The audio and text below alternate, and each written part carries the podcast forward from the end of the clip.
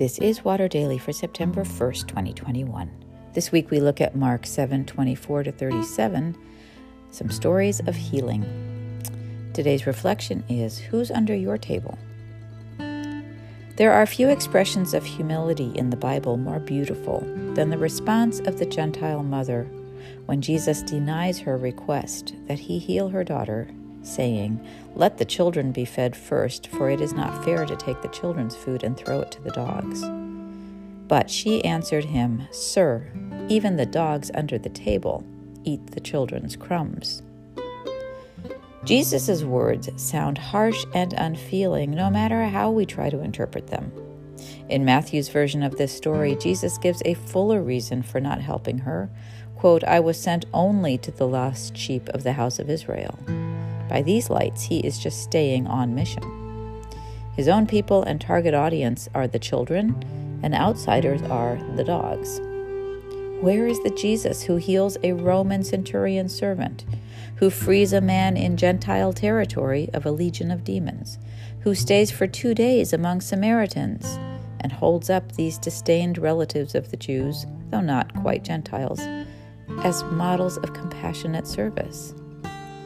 We'll see him again shortly when he fully digests this woman's breathtakingly faithful reply even the dogs under the table eat crumbs that fall from the table.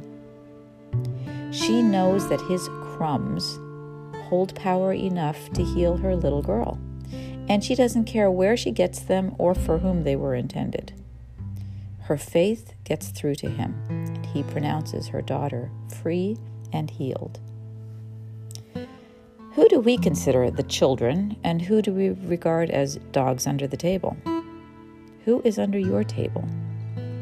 Some people who've never belonged to a church or have heard the gospel only in its cultural iterations might find it much easier than we to trust God, even if they use different language and rituals. Many of our churches offer feasts that precious few partake in, while at our margins there are many who would love to receive our crumbs of true faith a loving community, the power of God's Spirit, access to God in Christ. How do we make the invitation to those people who look and act so differently from us?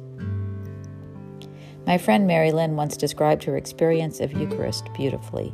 Oh, you give us this little piece of bread, and we give it away all week, and then Sunday we come back for more.